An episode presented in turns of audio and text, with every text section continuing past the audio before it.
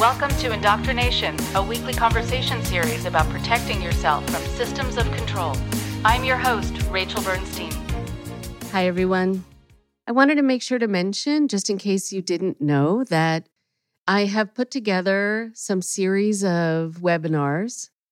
One is a three part series for people who have been affected by systems of control people who are still in them or who are considering leaving them, people who are newly out or who've been out for a while, but who have experienced being under someone's influence, whether it is in a relationship or a workplace or a cult of any sort. And it is covering not only what to expect, sort of mm, what people might be going through after they come out of these situations, but also what you need after you've come out of a situation like this. What kind of therapy you might be needing and support you might be needing to get. And also how you share your story with the people in your life and let them know what you've been through in a way that does not make you feel ashamed, does not put the focus on you as you having something wrong with you just because someone did something to you that was without your knowledge or consent. And then the next three part series is for the families and friends of those who have been in these situations or who still are. And honestly, there are a number of people who have asked for the webinars for others, for their therapists, for educators, for former cult members to be able to explain to their family and friends what would be good for them to know and how they can get support. And for the family and friends, it is also what you might be going through, what you might be experiencing, the feelings of frustration or helplessness, um, how you intervene in a way that doesn't push your loved one farther away from you and farther into the arms of somebody who is controlling them and manipulating them. And also how you can pierce the isolation by figuring out a way to tell your story, to let other people in your community or in your family know about what's happening without them judging you, without them saying, well, you should have stopped your loved one, or maybe it's the way you raised them that they were vulnerable to this, without it getting redirected onto you, the victim in the story as well. So you can go to my website at rachelbernsteintherapy.com and go to the drop down menu in the upper right corner, and you will see webinars at the bottom. And click on that and be sure to get them for yourself or those you care about. And there are also going to be a lot of videos through the website that are going to be available for download as well on a variety of different subjects. So check it out. I hope it's helpful.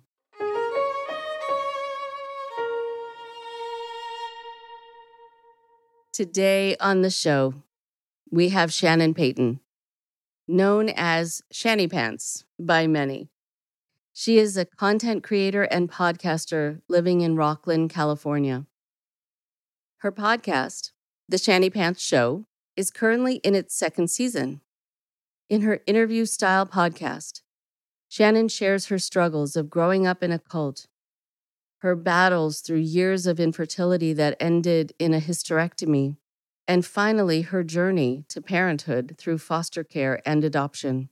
Shannon has been a guest on The Kelly Clarkson Show and has appeared on local TV shows.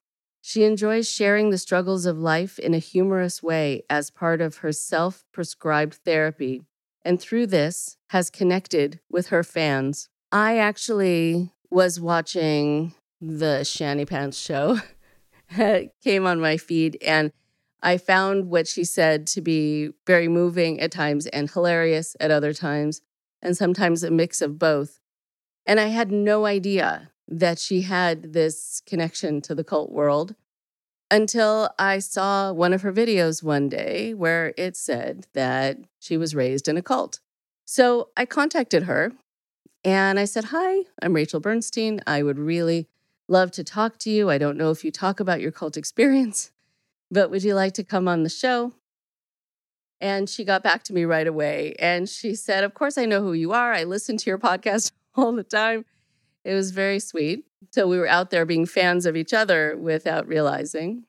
And so she is on the show this week, and I will be on her show as well. And I am very happy to have you hear her today.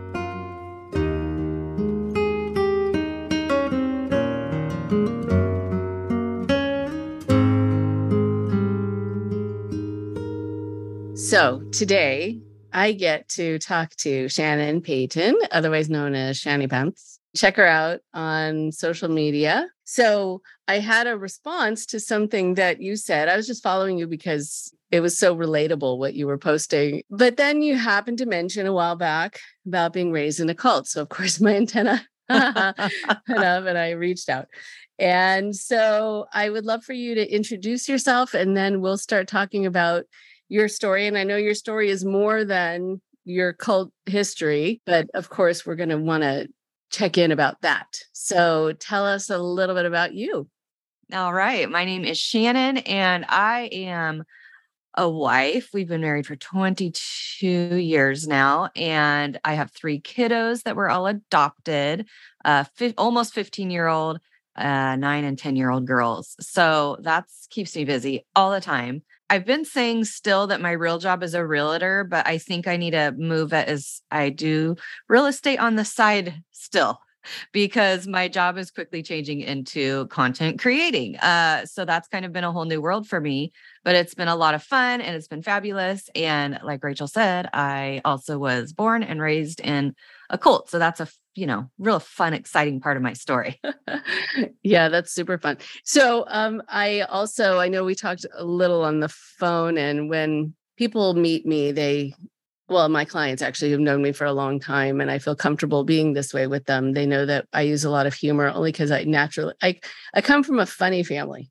And uh, so it's just sort of woven into how you view life um, seeing things sort of from the outside a little bit, being able to laugh at things, being able to laugh at yourself, be, just having it be lighter. And one of the things that people have noticed and I, I highlight it for people when they want to know if their loved one has gotten involved in something that has sort of been taking them over um, whether it's a relationship or a group of some sort is one of the characteristics is that you'll see someone become very serious that they lose their sense of humor or they're kind of raised in an environment where that's not given a chance to grow because it has so much to do with freedom and your creative mind and an individual spirit etc and a lot of people also are raised feeling like every moment counts and you have to be proving something to the group or to god and there's no room and there's no time to just kind of be silly and funny. So i can imagine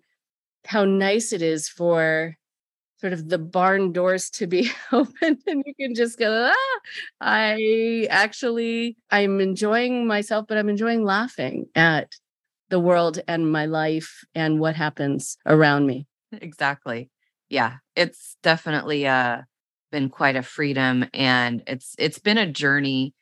Letting letting go as far as the humor goes with me because i am very sarcastic and uh, I do find humor or try to find humor in everything, but I, I find humor in most things. And and you're right, growing up, and like I said, I was born into this this cult, which was like a religious group basically that started out, I think, in my grandparents' generations as kind of like a Bible study in homes and started out probably as a very innocent thing and then morphed into what it became, you know, a couple generations later but uh humor was definitely not just like a daily part of life but like my mom is a very funny person and really humorous and always was and so i could remember her and one of my aunts getting together and like making you know we had the big old vhs video camera thing and they would get together and make these like hilarious little skits. I mean they put so much time into it and but it was always like on the down low you know we could it wasn't like everyone was going to be able to see this video. And you know there was moments where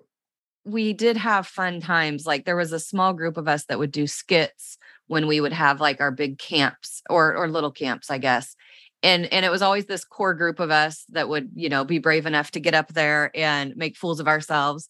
But we would always get in trouble because we would always, you know, say the wrong thing or, and we always thought it was hysterical, but we knew, we knew like this is probably going to be a risk, but we're going to try anyway and see what happens. And then we would get in trouble. But, but so, so living that way, you know, my entire life basically it was really hard when i did have this like humorous part inside of me that was always squelched you know it was always like tapped down and like oh you're you're being a little bit too um you know up in everyone's faces. And i remember one time i i took a, a microphone this is uh, this is after we were married i was probably like 22ish at this point and i had put on a party with um you know some friends or whatever for the whole group because everyone was always invited to everything you could never just have like your own party. But anyway it was a party and i remember i i took the microphone at one point and like said everyone needs to stand back. We were doing a piñata and i got in trouble for that because i like took the microphone and like took too much of an in charge role. And so my husband got talked to about that one. Uh so you know just good time so even when i would want to be funny it was like nope nope nope nope. You're okay you're too funny now. You need to you need to stop that. So it really did change i feel like my personality as i grew up and then once we were out, it took years. You know, people talk about getting out and just like, oh, yay, you're out. And that's like the easy part. And then it's this whole, you know, learning and growing and changing and unlearning all of these things.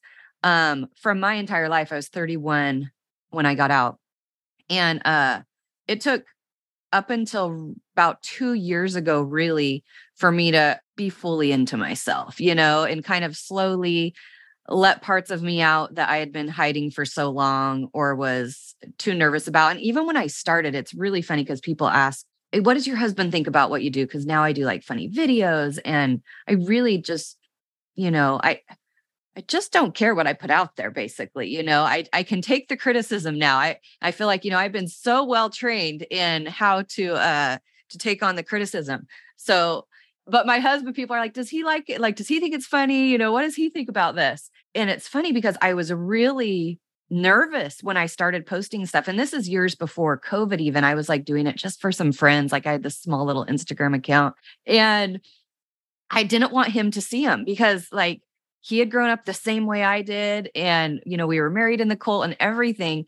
And so I still felt like, even though he wouldn't criticize me, I still felt that nervous feeling from my husband, you know, who's like my best friend, but it was really weird and awkward until I got, you know, a little bit more comfortable with it. And then I'm like, I don't care what he thinks. And now he thinks it's amazing. So, you know, progression. It took it, you know, it took a while, but but that's where we're at now and it's fabulous. But but it took a while, you know, it took a while to feel comfortable in my own skin and you know take on that negative criticism with uh the humor and turn it back around and and kind of realize okay i'm not living in my past anymore so i can i can take this criticism a little bit differently it's not it's not the same as it used to be you know Right. I think also, you know, when you step into the world of social media and cyber relationships where there's a facelessness, I think people are emboldened to be cruel because they don't have to say it to your face. And you then don't have a way of knowing who's saying it to you and also what's going on in their life or what insecurities do they have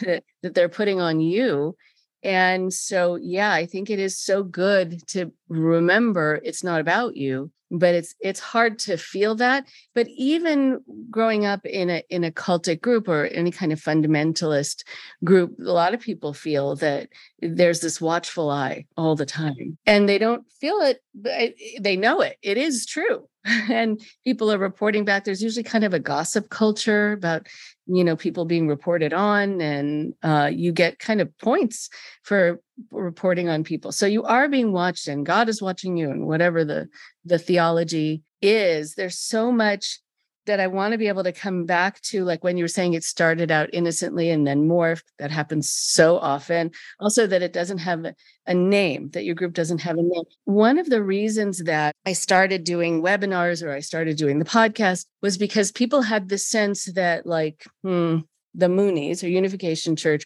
was a cult, and this is what they look like, and this is how they dress. And so there were these definable things and names to watch out for. But really, the point was to generalize it. At least my point was to generalize it and say, these are the things to watch out for. It might not come in this form and under this name, could happen in a relationship, could happen at your work, so it doesn't matter what it's called. And the fact that it doesn't have a name, I think, is kind of perfect for that message because it doesn't matter ultimately. Right.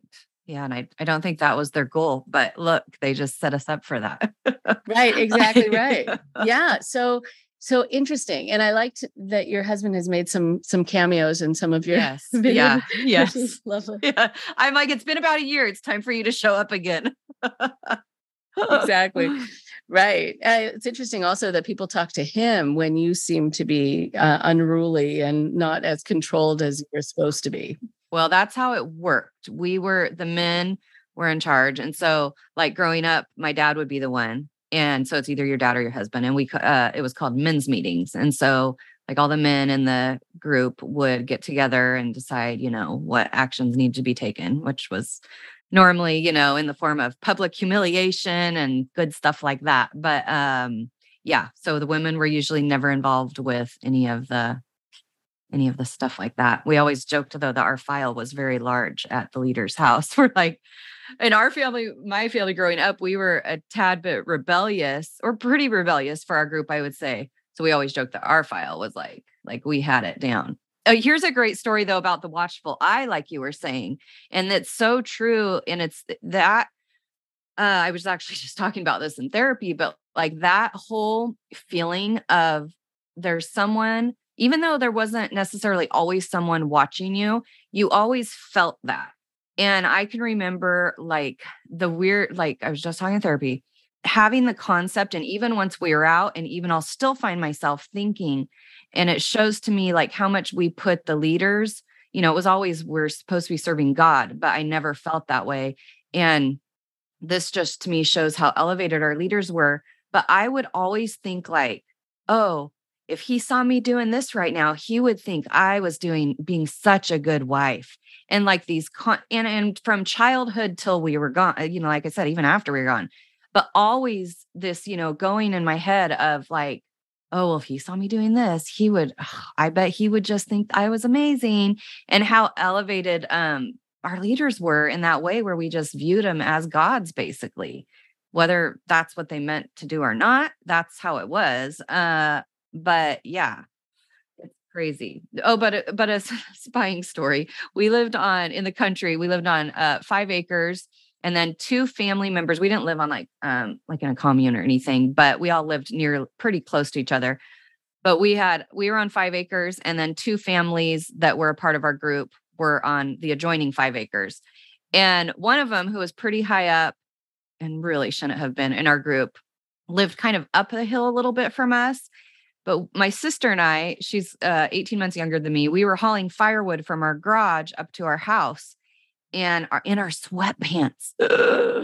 and the leader from our neighbors, he turned us in for on our own property hauling firewood. And then this is the creepy part. The only way you could see like this part of our driveway was from the mass uh the master bedroom at his house. That's the only place you would have seen us doing. So that kind of stuff, I'm just like, oh my gosh, like here we are minding our own business on our own property. And, you know, how dare we wear sweats to do chores? There's another file in the drawer for us right there. Right. And it is true that women usually, eh, to go to the, your frame of reference about files, they, often will, in religious organizations of any sort, have a longer file on them. They're kept more in check. They're, you know, al- always, and the men usually get away with nearly everything. Not everything, everything, but nearly everything. Uh, only the leadership gets away with everything. And so, as you know, I'm wondering then, you know, there's this piece about being watched and especially from someone's master bedroom that is beyond creepy but mm-hmm. also there's an interesting learning curve that happens when people get out where they decide they're going to do things no matter what if they're being watched or not. Mm-hmm. And then there's this other piece i think which is so let's say someone calls me out for this. All right i'm not going to be publicly humiliated. I'm not going to be disconnected from the community. Like the punishment isn't going to be there in the same way. So maybe then the threat of it doesn't have to scare me as much because it'll just what so i get called out. So mm, that just means it's tuesday. Like nothing changes in my life. But i i wonder just about the beginning and how it all started, and you're saying it started, your grandparents were involved from the beginning. And it started out just as a group of people who were wanting to worship together. Yeah, like uh, in home Bible studies, basically. They wanted to do like a non denomination type group. And so my understanding is that's what it started as. Both my parents were also born into it and were married within. M- most people, very few people came from the outside. It was usually just you're married within, and then that's how it kind of grew. Uh, but yeah, but then it just turned into one of the main leaders who really was a big part of it falling apart. I guess when he was like in his 30s, started just kind of taking over and getting more involved. And then by the time, you know, we left eh, when I was 30, my 30s, you know, he was, I don't know, like 70 or something, and had placed himself at a very high position. And and then that's kind of when it when so many of us left at one time and it fell apart. But you know, that took two generations, years and years and years of this slow progression and ruined how many lives and you know in that whole whatever 60 years when he was in charge or whatever it would have ended up being but yeah like so so terrible it definitely changed a lot. You talk to people that were you know they're from the beginning and it's it's it's interesting very interesting.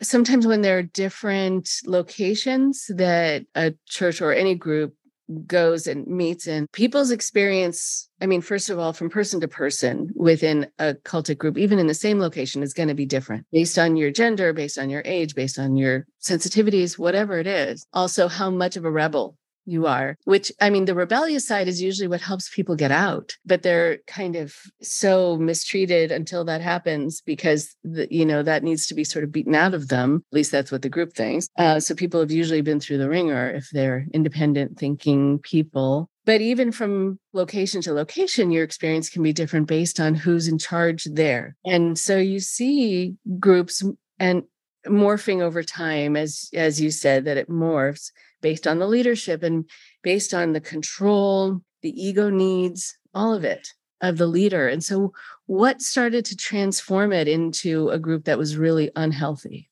You know, it's interesting you mentioned the different locations because that's so true. And we definitely had a, a quite a few different locations.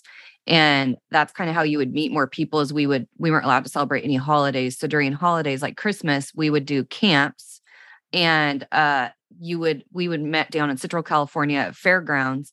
And so people from other locations, we would all meet together. So that's kind of how you got to know other people from other locations. And, you know, it into your search a little bit when you're looking for a spouse. And so, anyhow, so yes, that makes such a big difference. And it's very interesting talking now to different people that have also gotten out from different locations and kind of how our experiences did all vary quite a bit. But yeah, I think when it came to the power so back in the 80s, when I was young, there was a the split of the 80s, we call it. And a bunch of people were marked at one time, and marked was basically being excommunicated. And some of my family members were marked. And so it was a, I have a lot of memories surrounding that because one of my cousins was my best friend. And then all of a sudden he wasn't there. So it was really weird. Now we're all reconnected and it's lovely. So, so yeah, it, but it turned out basically this one leader kind of just slowly started just I, I don't even know how it happens honestly but it's just enough more control than everyone else basically to take over and there was a group of what i would call like leadership men in leadership that all played a part of this big mess and continuing it on because you had your like leadership man uh, minister in each location and then what happened is like the main guy ended up coming to our location because he married someone after both their spouses had passed away in our location. And so then that's when we were like, oh, this is a whole nother ballgame too. And we didn't have a great location leader anyway. It was super weird and creepy, but this made it a whole, a whole nother level. And really what happened, it's just like the rules got stricter and it was just really weird. Like it was all about the control. Looking back now, it's easy to see like this is so weird. Like this is now, you know, it's easy to be like, why would we have stayed?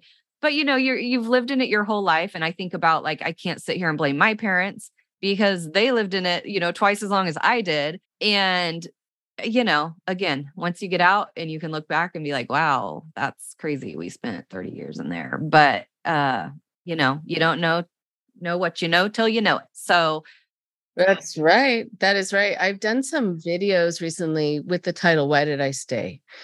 Uh and it's about people in relationships and people in abusive workplaces, people in cultic groups. What propelled me to feel like I didn't have a choice, um, that it would be making the biggest mistake, or that it would be a sign of weakness? What fears was I instilled with? about the outside world or about myself, uh, not being able to trust myself. So I needed the control of the group or the leader. There's hundreds of reasons. And I, I would hope also from hearing people's stories that that is something that people wrestle with, but I don't want people to judge themselves for it. The the environment creates that, that you kind of forget that's an option or it's not a viable option yeah, you don't think it's an option really. I mean, and you know what? I remember when I would have been like 17, we basically got married straight out of high school. That was just kind of what you did. You just, you know, reached that age and then you got married. And my sister and I both, you know, knew we were going to, who we were going to marry already. And I remember sitting down with my parents, my dad, I remember, and him saying, because things were just getting so weird and bad, like just we hated it. And he said, We can leave now but you'll never see the guys again. And I knew I was marrying my husband from the time I was 12 years old. So you already love this person, you have this connection with this person. Probably that shouldn't have been put on us anyway to be our decision, but it was true. It's like, yeah, we could take off now and leave, but we'll never ever see them again. Like, and that's what kept you in. That was the biggest thing that kept you in was, and, and they were your only friends. You didn't have an outside community of friends. Like we went to public school. Not everyone did, but you still didn't have friends at public school. You weren't allowed to go to birthday parties, no sports, nothing. So your only friends are this group of people. So with that threat of being marked, excommunicated, that's a big threat. You know, that's your whole, everyone you know, everyone you know is there. Right. How interesting. So, I mean, knowing at 12 who you're going to be marrying, that isn't necessarily something on most people's minds. It is sometimes in different parts of the world and in mm. Other cultures, but you don't hear it a lot. And also, yeah, you went to public school, but it sounds like you couldn't be really open about your life. So how did you handle any interactions where people said, "Hey, how you doing? Where do you live?" like where they seem to be inquiring about you? Uh, you know, it was it was our whole life. So it's I don't know exactly like when the question started, but I was really heavily bullied in school because we did dress weird. We had to have long skirts and, you know, sleeved shirts. We couldn't cut our hair. We couldn't wear makeup. So there were a lot of, you know, outwardly, you know, obvious things that were different about us. So I remember probably it would have been around like fifth grade. I remember my friends at school saying, well, you can't just be a Christian. Like you're different. You're not just a Christian. So they like named us new Christians. So they were just like, they're oh yeah they're so if someone knew where to ask they'd be like oh yeah shannon's a new christian. That's why she dresses that way. And i'd be like okay. I was so insecure because i was so bullied. I hated how we dressed. I was very self-conscious and just an extremely extremely insecure child. And so we didn't handle it well. And i mean we didn't do anything public. I mean, we did go to like public things, but it was always, and I remember being embarrassed. And I don't know that everyone was this way, or if it was because I was bullied and made fun of that I was aware to be embarrassed. But like when all of us girls would like go to the mall together, you know, we have eight to 10 of us basically all look like we're matching because we're all wearing like the same stuff. It was embarrassing. Like it was, I did not like it. I didn't like going out in public. I didn't, and I don't know what age that started, but I did not, I knew we were weird. You know, I'm like, we are different. We stand out. And we would do, we laugh now, but we would do things we used to go, and again, we didn't celebrate any hallways. We would go holidays. We would go to the airport. This is, of course, long time ago, and go hang out in the lobby area of the airport, like by the luggage bag things, where all these weary travelers that are traveling for Thanksgiving are coming and going, and we would sing hymns. So, like, huge group of us, we look pretty outrageous and we're all bundled up together singing hymns. And like, I just remember that being very embarrassing. Like, what if I see a friend from school that recognizes us? And so it was very, it was very awkward, but we did we did not have like enough friendships or I guess where it mattered when they questioned. I would just say, "Oh, it's a church thing," like in which we weren't even supposed to say church, but I'm sure I did. Wow. It's hard being a teenager anyway. Oh, uh, yeah. Right? Yeah. because if you don't have the perfect haircut, even what does that right. mean? Right. Uh, right. As an adult, you're realizing how ridiculous that all is. And everyone has to be cookie cutter. But I'm sure it did help a little, even though, of course, you didn't want to be standing there in your prairie dresses or whatever else. Right. I think it probably would have been harder if you were there by yourself. And so there's sometimes strength in numbers that you yes. could be part of a group. Mm-hmm. Yeah. And you could hide and know that you weren't alone in this. How interesting. You were saying that it became more strict and there were more rules. Also, what were the newer rules? I guess it wasn't even necessarily new rules. It was just more of us started questioning things. And what really for me changed was becoming a mom. So we had gone through years of infertility and ended up adopting our son, which on that whole thing, like the infertility, I felt the whole time that God was um, punishing me for doing wrong. So that's just another level of trauma, you know, that now I can look and say, oh, yeah, that was a traumatic experience. And you didn't get outside help. So you weren't in therapy. You, unless you wanted to go talk to leader, you know, which was not an option. That was it. You didn't have help really. And all of our relationships were so superficial. So people always were like, oh, well, at least you had like a bunch of really close people. It wasn't that way. We knew everything about everyone. And so I think you you held back so much because you're afraid of people finding out. So like even my infertility stuff, I just soared through that with no no help, no no support. I mean, it was it was awful. It was really awful.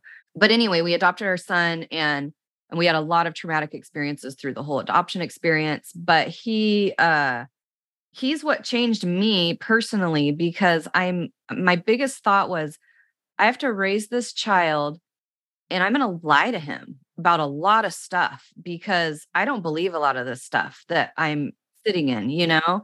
And that got harder and harder for me to be okay with and you know he was young he was a baby and so i'm i'm processing this. He was uh like 3 when we got out. But i'm uh, you know for years i was thinking this like i don't want when he gets older and i say you can't wear shorts or you can't play sports or whatever with the boys i'm like i don't feel good about this. Like i don't support it so why how can i just say that to him? So anyway that was a big push for me. And then a lot of the other friends in our age uh, are like our generation started questioning more things. And, you know, because as the world is changing, we're like, okay, is there some things that our group can change? Like in the 90s, like mid to late 90s, we started wearing skirts like right below the knee. So we were able to like kind of be a little bit more in style and have so that was kind of exciting but we were wanting more you know and like we all did church or meetings as a group together so there was never childcare there was never you know sunday school nothing nothing like that so my friend and I were like, let's do a Sunday school in the back. Like, I'm tired of this. Like, our kids are crazy. Like, I don't, this is awful. I, and my kid was not going to sit in meetings. So, so we decided we're going to just get like coloring pages, whatever. And whoever wanted to be a part could. And there's this little room. We met in like Grange halls. And there's this little room in the back. So we're like, we can just do a little something there. We couldn't even start that before it got shut down because someone found out about it. And so, like, shit like that over and over and over again was what really ended up being the downfall because he would not be open to any. And then like pants, ladies wearing pants, you know, stuff like that. We started like bringing up more for our my entire life. I was been told it's because of modesty issues. And then as an adult, I'm like, how is it more modest to be run, playing baseball in a skirt, running around at camp time in my skirt when I fall, than in a pair of you know loose fitting jeans? And it was just stuff like that, you know? So it's just, I think enough of us started pushing where we're like, this is, we're done. Like, this is ridiculous. And they started marking people right and left because so many people were pushing the bounds.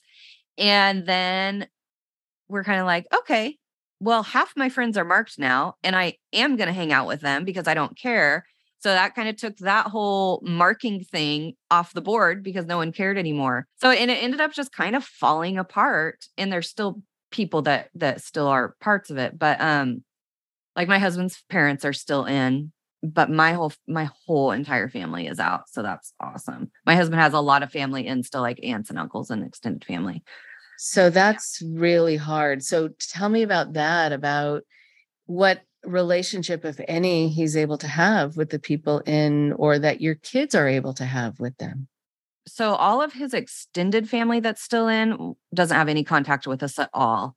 The only family that does are his parents, and they we see them. I mean, maybe like once a year they'll come and visit, and they will visit. It's just uh it's super awkward. It's which it always has been with them. I've never just had like a fabulous relationship with them. And they haven't with any of their kids either. They they just they just don't.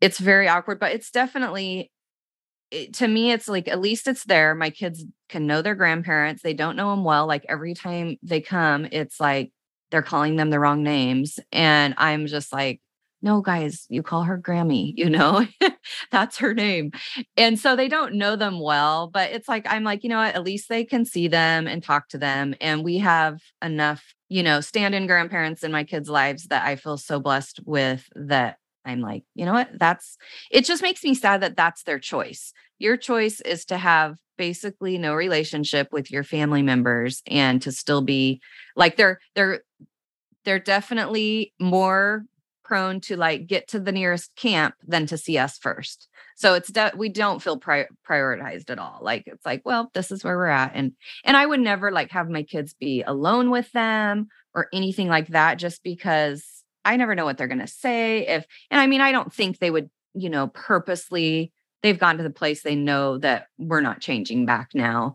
But you know, for a while it was touch and go where I'm like, I don't even think we're going to be hanging out with them, but it's fine for now. I mean, it is disappointing when you see that someone's belief system takes precedence over their relationship and closeness and accessibility to their family. And you feel like you're being looked at still through the lens of the group. That's hard not to be fully seen for who you are. Yeah. You don't expect it. At this point, you they avoid anything good that we have to say about any of our life that's good now. Like they all they do is talk about people from our past and we're like we don't know those people like we've been out for 11 12 years now we don't know who you're talking about but it is it's sad i just i'm sad for them really too it's like are okay are you really happy like that's always my thing i'm like okay if you're really happy then great but are you and and from a young age too it's sad like you were saying that disconnect from family and putting like group over family that's how we were raised. Even though you lived with your family and you maybe had a little bit of relationship, I think a majority of the families didn't really have family relationships because meetings were first. And so you followed the rules, you did everything. It was priority to be at everything. If you weren't, we did Wednesday night, Friday nights, and Sundays. And if you didn't show up, some someone would call you and be like, "Oh, what's going on? Are you sick? What's why aren't you here?" So it was priority to be there and so yeah so i feel like they just kind of have continued with that and so it's just natural to still put that first so it's no different for them now and you know there's this idea um, that was crafted among a lot of other ideas by robert j lifton who was an expert on undue influence and manipulation and he has this term doctrine over person where the doctrine takes precedence. What's also interesting is to think about people who stay and to wonder why. Going back to the question why did you stay? There are people who just say this is my life. I i don't know if i'm able really to start in the world, eh, a world that really is unfamiliar to me and not quite sure how to function within it. And also some people have become too afraid of leaving because they're going to get God's punishment, etc. And it's so ironic because the people who leave are seen as weak a lot of the time, but often they're the ones who are strong and brave and are pushing through the fear and walking through the fire to get to that place of freedom. And that takes an inordinate amount of bravery and strength. I wonder going back to this infertility, and, and it sounds, I mean, it's hard enough to have that, but then to be told or to have this impression that it's God's punishment, adding insult to injury, like a woman who's raped and then she's asked, Well, you know, what were you wearing? Really? So it sounds like you didn't get compassion in the same way and you also didn't get good guidance and advice and just the fact that you had to go through that really on your own even though you know you had your husband but basically on your own I and that was sure was very hard it was and you know it's funny because i've liked to like say my whole life. I'm a strong, you know, awesome person. I can handle everything. And yet, because of that personality, I've also pushed down a lot of trauma in my life and said, like, well, other people have experienced much worse. And so, really, like, I'm super lucky and all these things. And now, you know, doing some pretty intense therapy, she's like, yeah, so, so complex trauma is a, is something we're going to be talking about. And eh, so it's been validating getting the the essential help that I was didn't have for so long and you know it, but it's a lot of work like you just said like it is and it like it is a lot of work and so I understand why some people stay stuck because it's not easy to do what I'm doing right now as far as like true recovery and but it's been worth it. You know, it's so amazing. And like, I really, truly am like so much happier and just feel like, oh, this is me. You know, like I am sorting through life, figuring out who I am at 40 years old. You know, it's, it's crazy, but it really is, it's true. I haven't ever known. And, and two, my husband and I, I've never been my own person. It was me and my family and then me and my husband. So my husband and I never had a chance to be our own people. It was it's always been us. So we've had to be be we've done a lot of work together as well, but then separately. And we're really realizing that need for, you know, I and I always like, I'm not a codependent person. I'm not codependent at all. I'm super like, I got everything together. And then I'm like, oh, oh, wow. Oh, hi. I am codependent.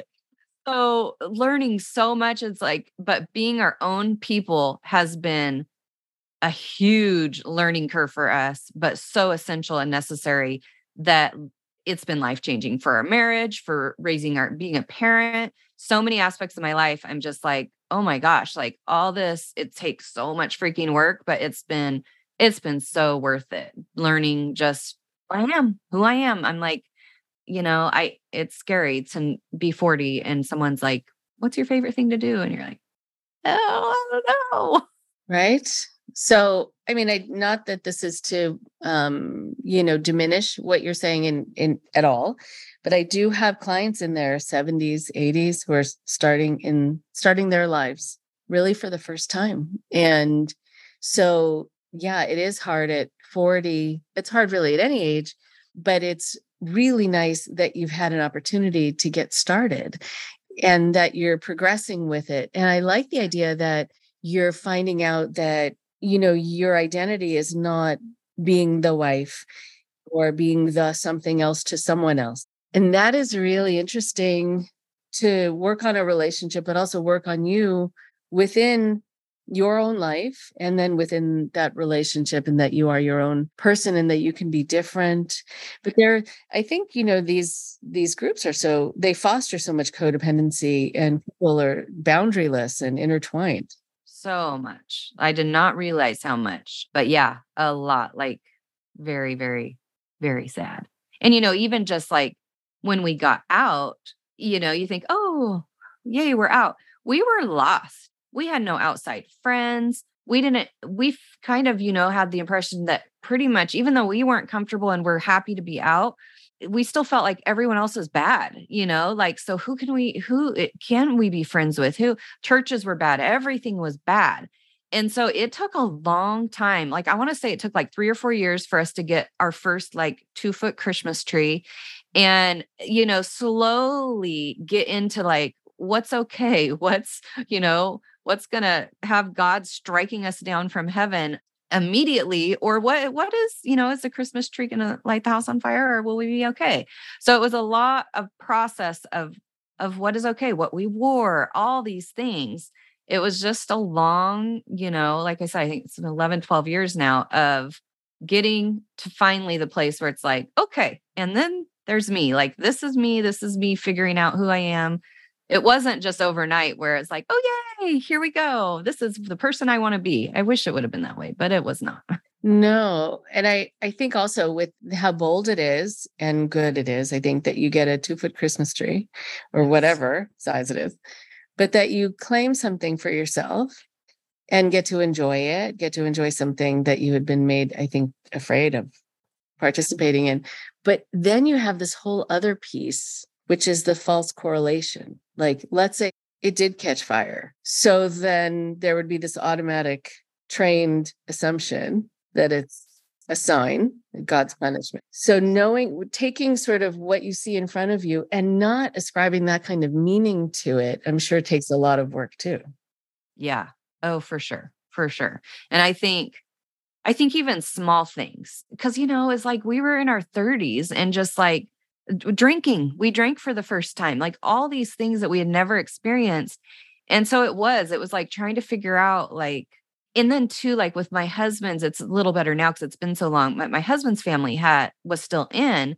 And so there was a lot of like uh, uneasiness about, and they lived locally still back then. It was like so uneasy and like, oh, well, what if there was a group here still? So it was like, what if I'm out and so and so sees me in pants? Even though it doesn't matter because I'm not a part of that anymore, you still have this internal like fear of, but they can't see me in pants, you know? And so uh, that lasted quite a while, like actually surprising, like years of where being nervous running into people in public. And even just wearing pants in public was a weird thing because you felt like, oh my gosh, this feels wrong. No one else is looking at me like I'm crazy person, but I feel very wrong right now. It was a long time, but yeah. A lot of people are worried about running into the people from the group. And one of the things that I talked about that did these recent webinars, and one of the questions that came in was, What if I run into someone from the group? And and I'm getting the look over from head to toe and that kind of mm, that look on their face where they're disapproving because that's going to be all too familiar and mm, and you want to avoid that.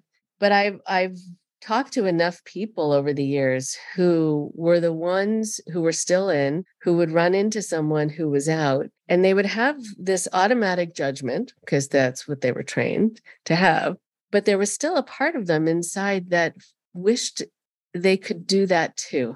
And it was interesting like here these people who I was told were going to be mm, living dismal lives if they left actually seem really fine and in fact happy. So what does that mean?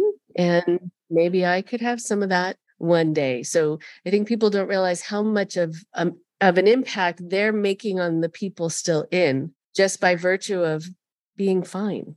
I think it's a very powerful thing. I want to be able to talk about the day that you left and what that was like. And I'm sure it's a long time ago. So I don't know. It might be hard to remember all the details. And then talking about parenting and coming back to something you said at the beginning. But so, what was that like the day that you left and how did you do it? So it wasn't even just so much as leaving. It was kind of a slow progression because we so we had meetings on Fridays, Friday nights, Wednesday nights, and Sundays. So you were kind of always at these three things. And what happened, I I really quit going before my husband. And again, he had family, and so it's a whole different thing for him. But I my parents had quit going. So they just quit going to meetings basically. And during this time, there was just a lot of upheaval going on. People were you know, we were question- doing a lot of questioning, answers weren't getting, uh, we're basically getting rejected. And so people like my parents just quit going basically. And that's kind of how it happened is just little by little people quit. And so for us, like I quit going to like Wednesday nights because Dakota, my son, was little. And I'm just like, I'm tired of this. This is too much work with him. You know, it starts at seven o'clock at night. And so or 7:30. Anyway, too late for kids. And we so I kind of quit going to those and then it was just kind of probably over months of just like going less and less and less and less and then finally we were done. We just didn't go again. And so it was more it wasn't just like it wasn't like we told people like oh, we're not. I mean, I'm sure my husband had to tell his parents at some point, like, I'm not coming back, but we just quit going. And it was sad because you didn't even have close enough friendships where it mattered. And that's what was weird. I mean, and I had some like girlfriends that I was friends with, but I look now and I am, I'm not connected with, I mean, there's a couple like uh, more, I, I have one in Texas that I'll always be really connected with, but it's sad to like look back and think, I wasn't leaving anything. Like nothing mattered. It wasn't like, oh, I'm going to miss so and so or like crying over. Like it was just like, I'm tired of this. This is ridiculous. And so it wasn't sad. It was just like, okay, good. We're out and we're done. And then we had to, of course, start like the healing journey and all of that. which we had no clue about or no resources until recently, really, you know? So it was not like we had something to jump into as far as healing. No. Okay. So so turning to even though I I know that your your whole life is not just about being a parent, but it is important to you and you worked hard to get there. Uh and so tell us a little bit about you as a parent now, really in this juxtaposition to how you were raised and the models that you had around you. Yes. So basically, I am the, one that is swinging like almost the other direction completely with how I'm raising my kids. And not like I still I still believe in God, which I look back and I'm like I don't know that I ever did believe in God the way I was growing up because I believe God to be like a gentle loving person and that's not how we were raised with them. It was all, you know, oh, whatever, fire and hell and all the things. And so I so I do have a belief in God and I am raising my children, you know, that I have that belief. But I really want my children to be their own pe- person. You know, there's they're so I never knew who I was as a kid. I had so many crazy thoughts. So we are so open with our kids. We talk everything. Um, I have nine, I think I mentioned it, but nine, 10, and almost 15 year old kiddos. And we talk about everything. I think partially just the world we live in. We have to do that with our kids uh, because I want them feeling comfortable coming to me if anything comes up versus, you know, reaching out to someone dangerous. So we're really proactive with things like that and even placing other um not placing but we have other adults in our lives that we trust and letting our kids be aware of other adults that we trust in our lives to have those people because we just we didn't have resources like that. And i love it because like my my daughter these hormones you know i guess it's starting early and earlier now but oh my gosh the attitudes and the drama that these girls have going on. But we have this fabulous woman in our life who's this amazing mentor for the girls and she asked me like can i talk to so and so about some issues I'm having at school. And I'm like, yes, sweetie, that's that's you can definitely go talk to her. And so so it's been really good like having she still wanted to make sure with me, but she um to have these other you know trusted people in our lives because because life's scary out there but just like in in small little things with the girls how they dress is outrageous they dress themselves they never match and for a long time my husband would like get home from work or something, he'd be like, Did they go to school like that? And I'm like, Yes. And and and part of it is like obviously as a parent like it's our job to train our kids like oh hey this matches this this doesn't but after i feel like i put a lot of hours into that and they just don't care then guess what i don't either but i i love like i try to picture what their little brains are thinking and i was at 10 years old obsessed i was so insecure that it was like if the little black duck on my shirt didn't match the black on my skirt exactly the right color black, I wouldn't wear it. Like I was so obsessed at 10 years old. I was just so insecure.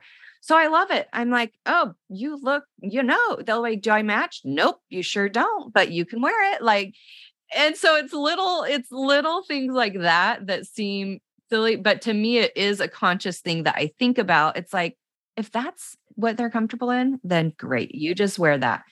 And and definitely raising um yeah, kids in this generation, it's a whole different thing raising them with this technology and everything um versus how I was raised. But just definitely raising them with a lot more love and like I do feel like my parents were loving, you know, I feel very thankful for how I was raised within my home, but it still it definitely was impacted their parenting because of the group we were in. You know, whether they were good parents or not, it was still impacted by this group.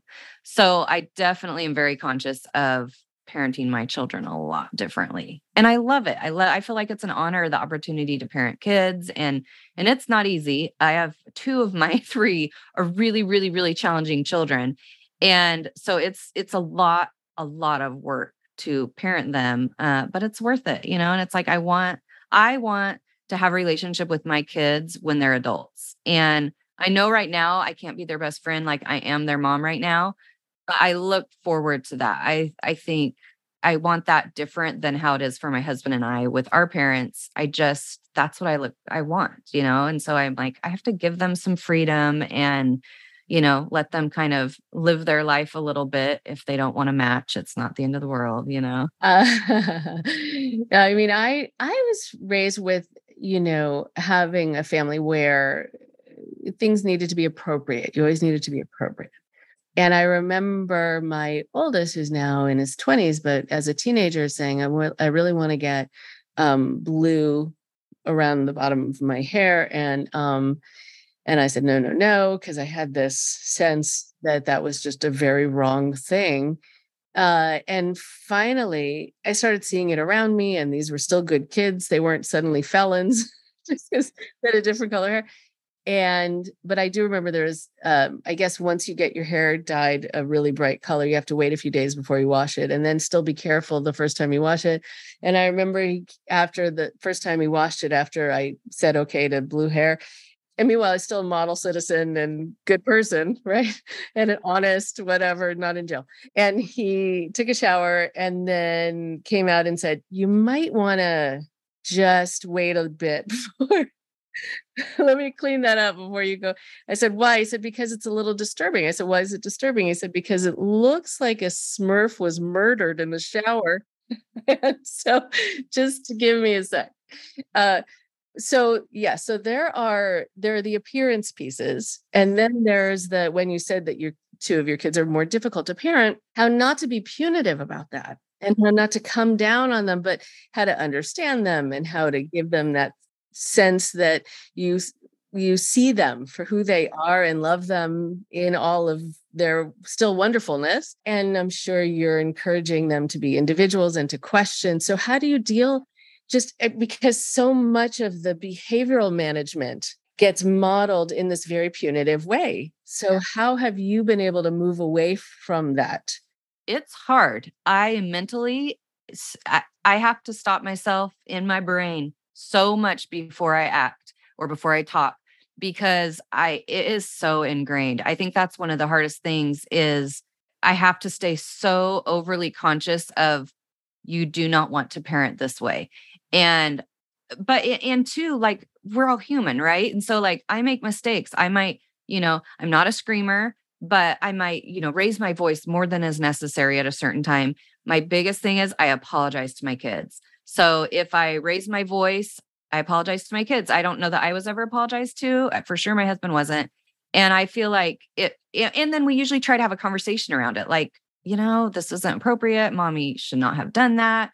I shouldn't have said that, whatever. I just, I try to make it into a learning opportunity as like, see, mommy, mommy screws up too, you know, like remember yesterday when you da da da da, and you know, see i do the same thing and so try to make it like we're all human and and try to take away that punitive side like you said where but let me tell you it's hard it's not like i'm perfect at it by any means but i am conscious about it that i really don't want you know a mistake that a child makes to be you know determining what they are or who they are it's it's not it's just a little bleep in the day and then we move on and you know and hopefully they they learn something from it and it's not like we just let our children do whatever they want. We definitely parent and guide them and have rules in the house and stuff, but it's it's a whole lot different than than how we were raised. A whole lot different.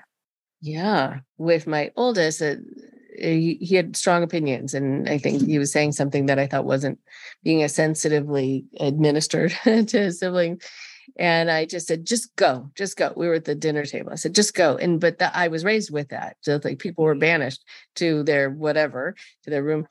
And he was so surprised. And I was surprised too, because I thought, where did that come from? I didn't even recognize it in myself. And he stopped and he said, Go where? I said, I don't know. I actually don't know why I just said that. Hang on. Like, wait, sit down because I have to figure out like who what who was I channeling just now and what and how does that resolve anything? Uh, but I I was happy he was surprised by it. That means it really didn't happen before, but still I didn't even know why I said it. So yeah, I think it's keeping yourself in check. But I wonder also a lot of people talk about being raised in certain environments where they weren't given an opportunity to be kids. There wasn't that allowance for like it's okay if you spill it's okay if you don't know it's okay if you squirm. And so how were kids treated in your group? I feel like like again in my home i do feel like i was able to be a kid. So i feel like we lived on the country in the country on a lot of property and so i i loved animals and nature so i was outside i was a loner kind of i'd be outside a lot by myself with my animals uh, but I do feel like I had the opportunity to be a kid. And then as far as like as a group as a whole, I don't know. I don't I don't necessarily think it was like as far as like if you spill something, it would be bad, but it was definitely like spanking was encouraged, you know, what they called spanking and wasn't always spanking.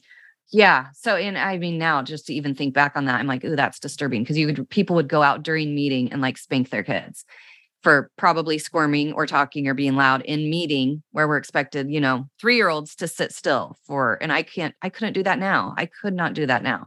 So I, I don't know how, and it wasn't like it was short meetings. So how long were they on average? You think?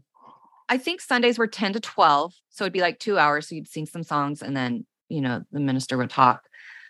And then Friday night, Friday nights were like fun nights. So we were like gatherings, we called them. And so we would just like get together, potluck gatherings. And then Sundays were probably two hours. And then we would usually like hang out all day Sundays. But camp meetings, camp meetings were so freaking long. Like they could go to like two in the morning. There it was never like you knew how long they would go. They would just go. And same thing, kids are like falling asleep on the ground on blankets at camps for sure, because it was they would always go so long. It was awful, awful. And and we met at the fairgrounds. This is so so fun. We met at the fairgrounds and so during the 4th of July, the fireworks were going off literally right outside the building where we would have meetings and we're all in meetings while the fireworks are going off outside. So you can even hear what was going on inside, but we're just going to sit there and we're going to wait for them to be over. We're not going to go enjoy them. That's good times. Yeah. Uh, yeah. Oh, another thing I wanted to mention too. This is like my favorite thing my oldest is one of my real challenging children and here's the here's my my best my best piece of advice for parenting accept help because i did not obviously grow up that way and i always think i'm so strong i can handle everything. I chose to be a mom i can handle these kids. And you know maybe not. So accepting help is okay and we really had to figure that out and go through a lot of different things. Lots of therapy for everyone in the house but anyway, accepting help. But this is one of my favorite things that I've ever done with my kids. And it really proved to be very important when we were having especially challenging times with my oldest. But I just have a cheap Dollar Tree composition notebook for each of my kiddos, and we write notes back and forth to each other. So there were definitely times, or still are, where I can't have a conversation because of the child. It's just not a good thing to do at the moment. But I always, if we have a really rough day or a really rough situation, I always will write in the journal and leave it in the room that night with just a sweet little note, some kind of connection with them to let them know, you know, like even though we didn't talk about it because sometimes it's just not um it doesn't work with him, just to let him know like, hey, I'm I'm here. And now that he's older, I'm like, he doesn't write back so often anymore, but I'm like, okay, now I require you on my birthday, you have to write back in the journal to me. So that you have to. But it's really cute. But my they all love it. And I've been doing it ever since they could like write back, basically, even like, you know, first grade probably is when I started it. Oh, that's beautiful. Yes. It's like my favorite thing. It's just like a non-verbal, non-confrontational way to connect if there's like a heated moment that can't like be taken care of in that moment. So I, I, I love, love that. that.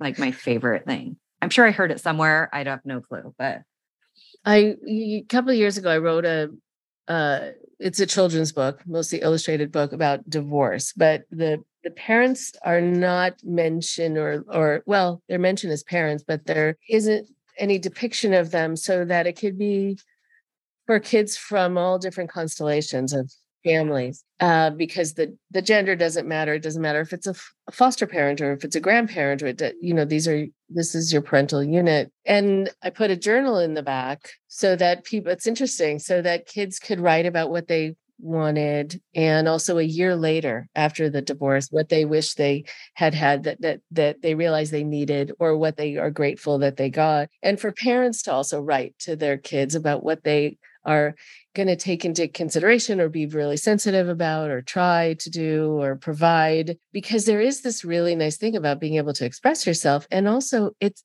i love that your kids get to hold on to this that they get to always then see your words. I also love it be, uh, it's such a good idea because sometimes in the moment it's too hard to talk about things. There's too much emotion. So after the dust has settled and you get to express yourself, and then people can take in what you're saying more easily, also. How interesting. I love it. Exactly that. And I have very like high emotions too.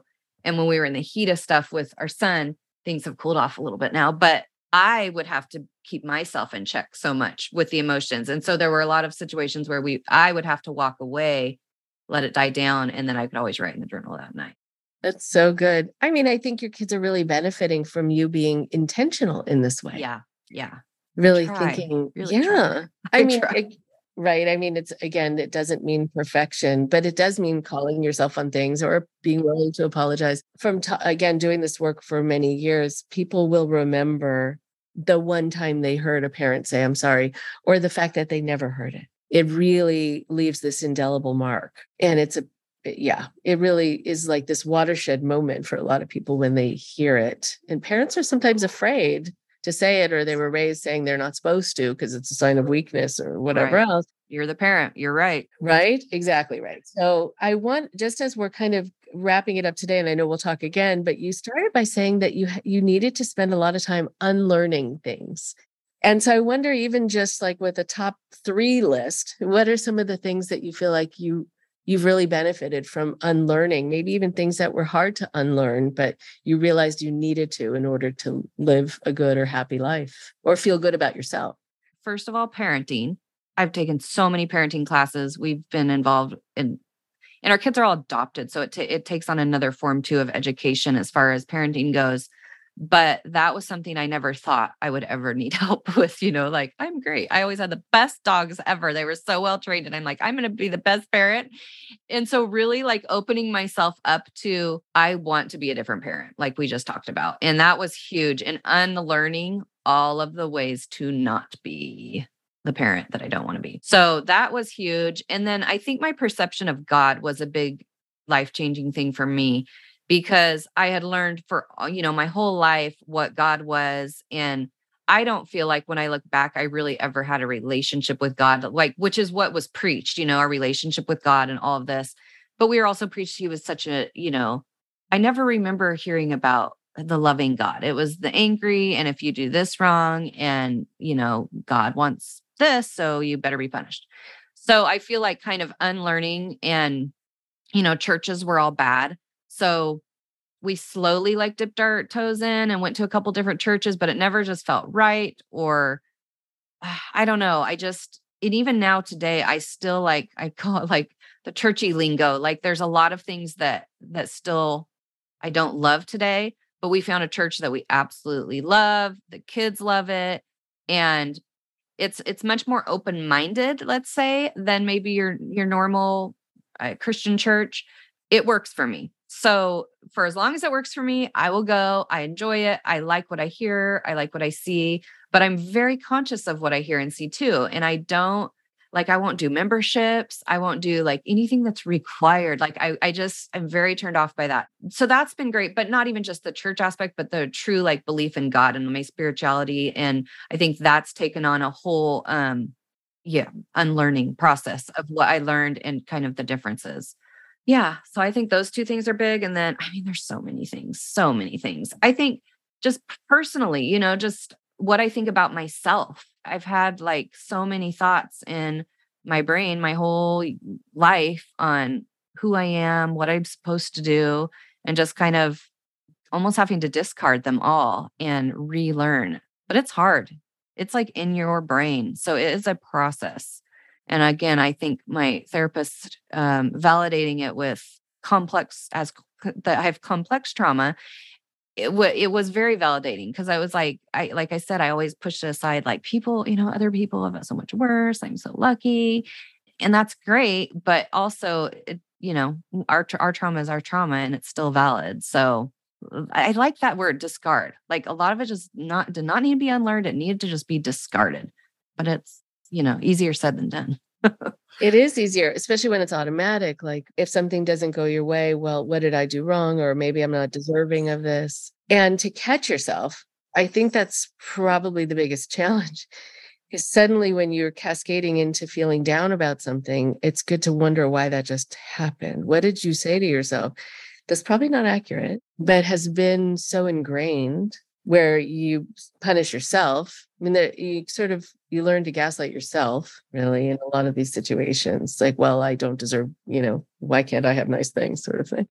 So, anything else you want to impart? I mean, in terms of your yourself, what's helped with your healing, what you do with your kids? I love the journal idea. I hope people steal it. You know what? I mean, I think just to circle back to the beginning of our conversation, humor, you know, humor has been such a big, important aspect of my healing and letting myself fully fill my humorous parts. I think it's been exciting for my kids to be able to see that in me in the last couple of years and to see that it makes me happy to make other people happy and to laugh about, you know, everything, you know. And so I think it's been, and I feel like I'm still in the middle of, of figuring that part of me out. But I think, oh, it's kind of fun for my kids, even though I wish I, you know, could have figured this out years ago. It's fun for them to be old enough to remember like me becoming a happy person, you know? So I think it's um yeah, it's exciting. It's really exciting. Oh, I'm so glad. That's a lovely way to end that your kids have been able to see you become a happy person. I'm very happy. That's a really, really nice thing. So, this is really nice to get to know you and to hear about where you are in your journey and how you've made it this far and where else you're going to be going. It is really good to dig into this. It's not easy, mm, but it is good so that you feel like you're turning a corner and not kind of schlepping in all of the stuff and carrying that weight with you that is unnecessary and that you can do more discarding, which is a really, really good liberating way of lightening yourself. So to be continued, but it was a total pleasure. Thank you so much. So much fun. Thank you so much for having me. I could just talk with you forever. It's so wonderful.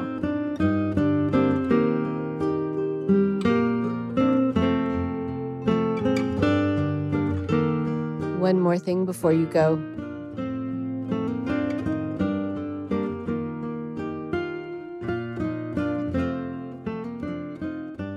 Thank you so much to Shannon. Shannon is great to talk to. And she has such an interesting story and has turned it into something so nice for her now in her life, where she gets to enjoy having her own sense of self and expressing herself in her own unique way and with a sense of humor there is something really powerful about being able to express yourself and use a sense of humor. As we talked about, most groups are humorless. I find that there are a lot of parents, a lot of people who will say to me, I realized something was off, something was different about my loved one who got involved in something like this. I couldn't quite put my finger on what it was. And then when I started thinking about it, I realized they just seemed tense and intense, like they had lost their sense of joy and they had lost their sense of humor. There's something really uniquely individualistic about having a sense of humor. It's yours. It's your way of looking at things. It's the thing that kind of tickles you, that makes you feel like you can enjoy life or that you can see things in a new way, in another way. But within a controlled environment, that's never allowed. You have to see things the way you were told to see them. And that is the only right way, according to the group. I've worked with kids who were raised in different controlled environments, a lot of Bible based cultic groups, where they were punished for playing, they were punished for laughing, they were punished for imagining, they were punished for dreaming. They were punished for doing the things that our brain wants us to be able to do, that our brain naturally does. But those things lead us into who we are, into our individual and separate way of looking at things, into our own interpretation of things, into a fantasy realm also, which is usually never quite allowed within a Bible based cult, even though You are supposed to imagine that God is talking to you or that you can talk to God.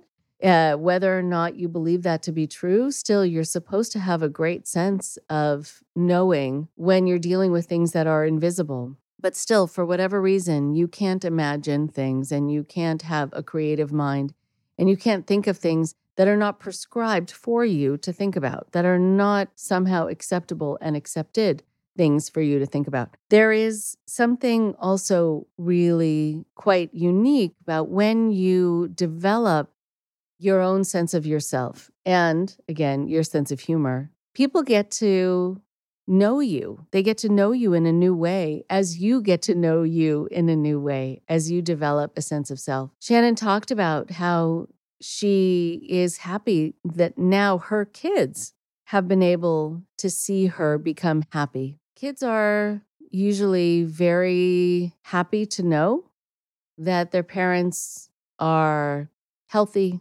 that their parents are doing well, that their parents are enjoying life. And if that's not the case, kids often worry. And in a lot of cultic systems, there are a lot of kids who are worried about their parents who seem to have a very serious life with parents who don't ever seem to enjoy themselves and don't ever seem to be laughing or smiling. But for Shannon to say, My kids have seen me become happy, it's something that is very empowering for kids. Part of the reason that it's empowering is that then they have a parent they don't have to worry about so much. They don't have to feel sorry for as much, but they also get to see what's possible. They get to see personal transformation in action. They get to see that you can overcome things as an adult. They get to see that the after effects don't have to last forever, or at least be so pervasive that they permeate every part of your life forever, and that you can go on and be happy. I've mentioned this before on the podcast, but I want to mention it again. Sometimes people will say to me, you know, I don't know how I'm going to handle this moment when I run into people from the group because they are sure that I'm this heathen or I'm a bad person for having left. They're sure that bad things have happened to me or that I'm living a life that is awful, that's sinful, that's lawless or that I'm on my way to dying because I left? How do I let them know that I'm okay? What words can I use? And I've told people you actually don't have to use any words. You can just be. You can just be the presence of calm, the presence of happiness. You can just embody and exhibit the emotions you weren't really allowed to have in the group. And so when someone sees you who's still involved in the group and you've left and they see that you look healthy or they see that you seem happy, they seem see you kind of as someone who is just really okay and doing fine in the world. You then speak volumes without having to say anything at all. There is a powerful message in humor. There's a powerful message in smiling, laughing. There is also something very powerful about it psychologically because, in order for you to get to a point where you can laugh about something, you need to be able to have two things happen. One is you need to have the bravery to try it. And if you haven't been in a cultic system, you might not understand that it takes bravery to be able to laugh. Cult leaders can never be laughed about or laughed at they just would not tolerate it. And that would be the end of you in so many ways in the group because they are all too self important to be laughed at or even laughed with. And so, yeah, it takes a lot of courage to be able to laugh about things, but also it takes a certain amount of distance. So, first, the courage that you know that you're not putting yourself in danger by finding the funny, by finding the humor in something, by finding the humor in some ridiculousness that you're thinking about from your childhood, from within the cult, that it's not something you can get punished for now, and it's not something that God is going to punish you for. But also, if you can laugh, it's usually because you've created enough distance that you're not in it. You've been able to kind of step away and look at it. And in order to do that, you have to, just like taking a good picture where you have to step back a little bit farther to get the whole scene, the whole vista. It's the same thing with humor. You have to be able to take a step away to be able to see structurally, systemically, what was funny potentially about something, or what was ridiculous or over the top, or just didn't make any sense. And so to get to the place of humor does mean that you have found the courage and you know you're not in danger for expressing that individual way of looking at it. And for you to be able to really know that that means that you have now made a departure, enough of a departure from being in the group, whether it is a geographical departure or an emotional or spiritual departure, where you can look from a distance and see what you couldn't see when you were too close to it. I'll talk to you next week. Thank you very much for listening. Please support Indoctrination on Patreon at patreon.com slash indoctrination. Be sure to give us a follow on our social media. Find us on Facebook and Instagram using at Indoctrination Podcast. And for Twitter, find us at at underscore indoctrination. We love hearing from you too. So send us an email at indoctrinationshow at gmail.com. And for more updates on the show, visit our website at www.podpage.com forward slash indoctrination.